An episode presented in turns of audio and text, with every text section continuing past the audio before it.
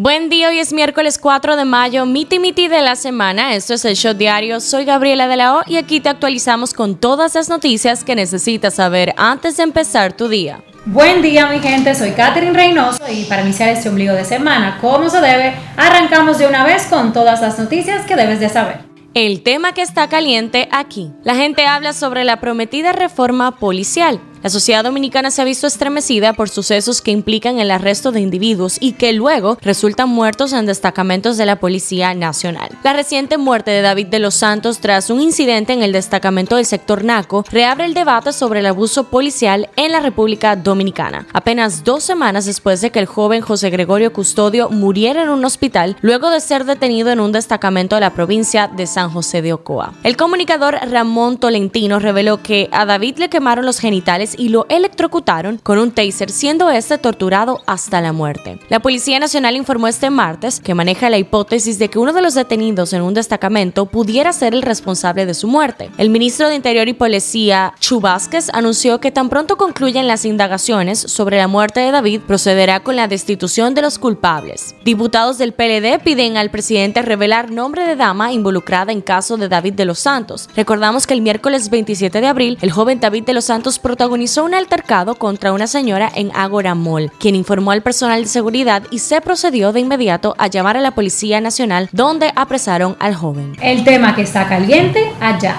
Se está hablando del aborto y el Supremo de Estados Unidos está decidido a anular el derecho al aborto que ese mismo tribunal consagró en 1973 en la histórica sentencia del caso Roe contra Wade. Se filtró un borrador que refleja una opinión predominante de cinco de los nueve magistrados que integran la Corte consideran que merece ser tumbado el precedente sentado por la sentencia de 1973. La filtración es un asunto que también ha encendido inmediatamente el debate sobre la creciente politización de la institución.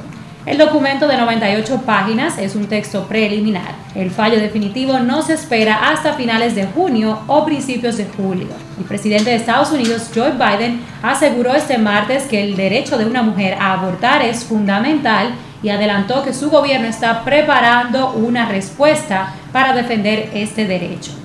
Por su parte, la gobernadora de Nueva York, Kathy O'Chul, se mostró este martes horrorizada después de conocer el borrador que plantea ilegalizar el derecho al aborto en vigor en el país desde 1973. Esto es lo que está trending. Gustavo Enrique Rodríguez, el hijo de Raquelita Guerra, quien fue herido de varias estocadas el pasado jueves santo por su ex padrastro, será dado de alta este martes luego de varias semanas ingresado en el hospital traumatológico el doctor Darío Contreras. El consejero agrícola dominicano Carlos Guillén Tatis fue secuestrado en Haití por la banda 400 Mauoso, la pandilla que tiene a los haitianos en zozobra la pandilla está pidiendo 500 mil dólares para soltar. El embajador dominicano en Puerto Príncipe ya puso la denuncia a las autoridades en Haití y pidió la investigación para que el consejero sea liberado sano y salvo, pero hasta ahora no ha habido ninguna respuesta.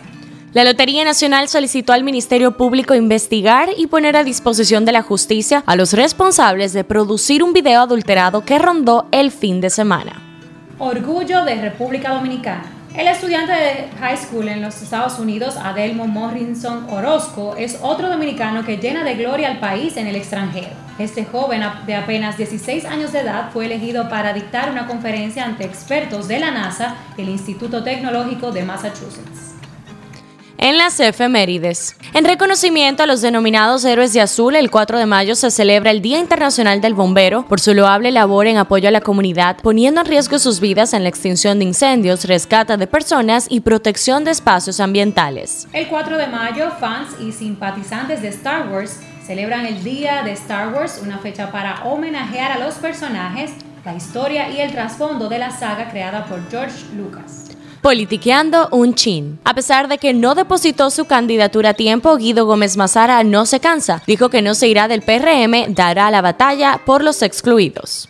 Las manzanas podridas de la policía hay que sacarlas y condenar a quien haya que condenar, externó el presidente del Senado de la República Dominicana, Eduardo Estrella, al referirse a las muertes de tres hombres en los últimos días.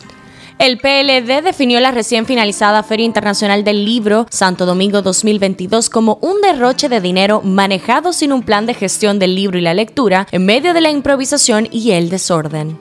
El expresidente Leonel Fernández dijo sentirse indignado e impotente por la muerte del joven David de los Santos, por su parte, la senadora Farideh Raful exigió justicia por la muerte del joven. Hablando un poco de salud, hasta el primero de mayo se han señalado a la Organización Mundial de Salud 228 casos en 20 países y otros 50 están investigándose, dijo un portavoz de la Organización Mundial de Salud. Un shot deportivo. El dominicano José Ramírez de los Guardianes de Cleveland y el cubano boricua Nolan Arenado de los Cardenales de San Luis fueron elegidos este lunes jugadores del mes de abril en las grandes ligas de béisbol.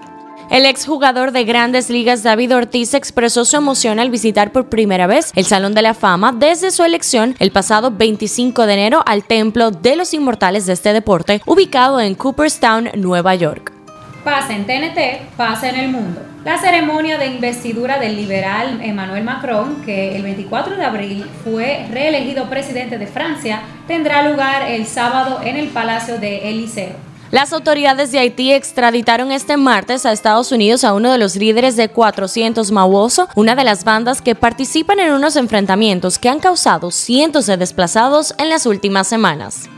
¿Qué dice la gente en Twitter? En las redes sociales está la preocupación de la ciudadanía sobre los posibles abusos policiales que se muestran bajo la etiqueta Policía no me mate, una tendencia en ascenso en la red social de Twitter. Kim Kardashian es tendencia porque lució en la gala Met la noche del lunes el mismo vestido que Marilyn Monroe usó para cantarle Happy Birthday Mr. President a John F. Kennedy en 1962. Y Blake Lively lo vuelve a hacer. En un homenaje a la ciudad de Nueva York, la actriz deslumbró con un vestido en la alfombra roja de la Met Gala que se transformó de cobre a verde, representando así la Estatua de la Libertad, el Empire State Building y la Gran Central Terminal. Fue encontrado muerto con múltiples heridas de arma blanca en una villa del complejo turístico de Casa de Campo, un ejecutivo estadounidense de zona franca en la provincia La Romana, en madrugada de este lunes, según reportó la policía.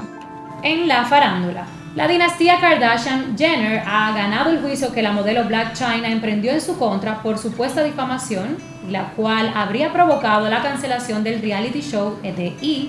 Rob and China, informó Deadline. Cifra del día, 17.000. Un total de 17.000 venezolanos residentes en la República Dominicana recibieron sus visados en el primer año de implementación del Plan de Normalización para Venezolanos, informó este martes la ONU. Este shot llega a ustedes gracias a Harina Mazorca. Esto ha sido todo por el día de hoy. Recuerden seguirnos en nuestras redes sociales arroba el punto shot para más actualizaciones durante el día. Nos vemos cuando nos escuchemos.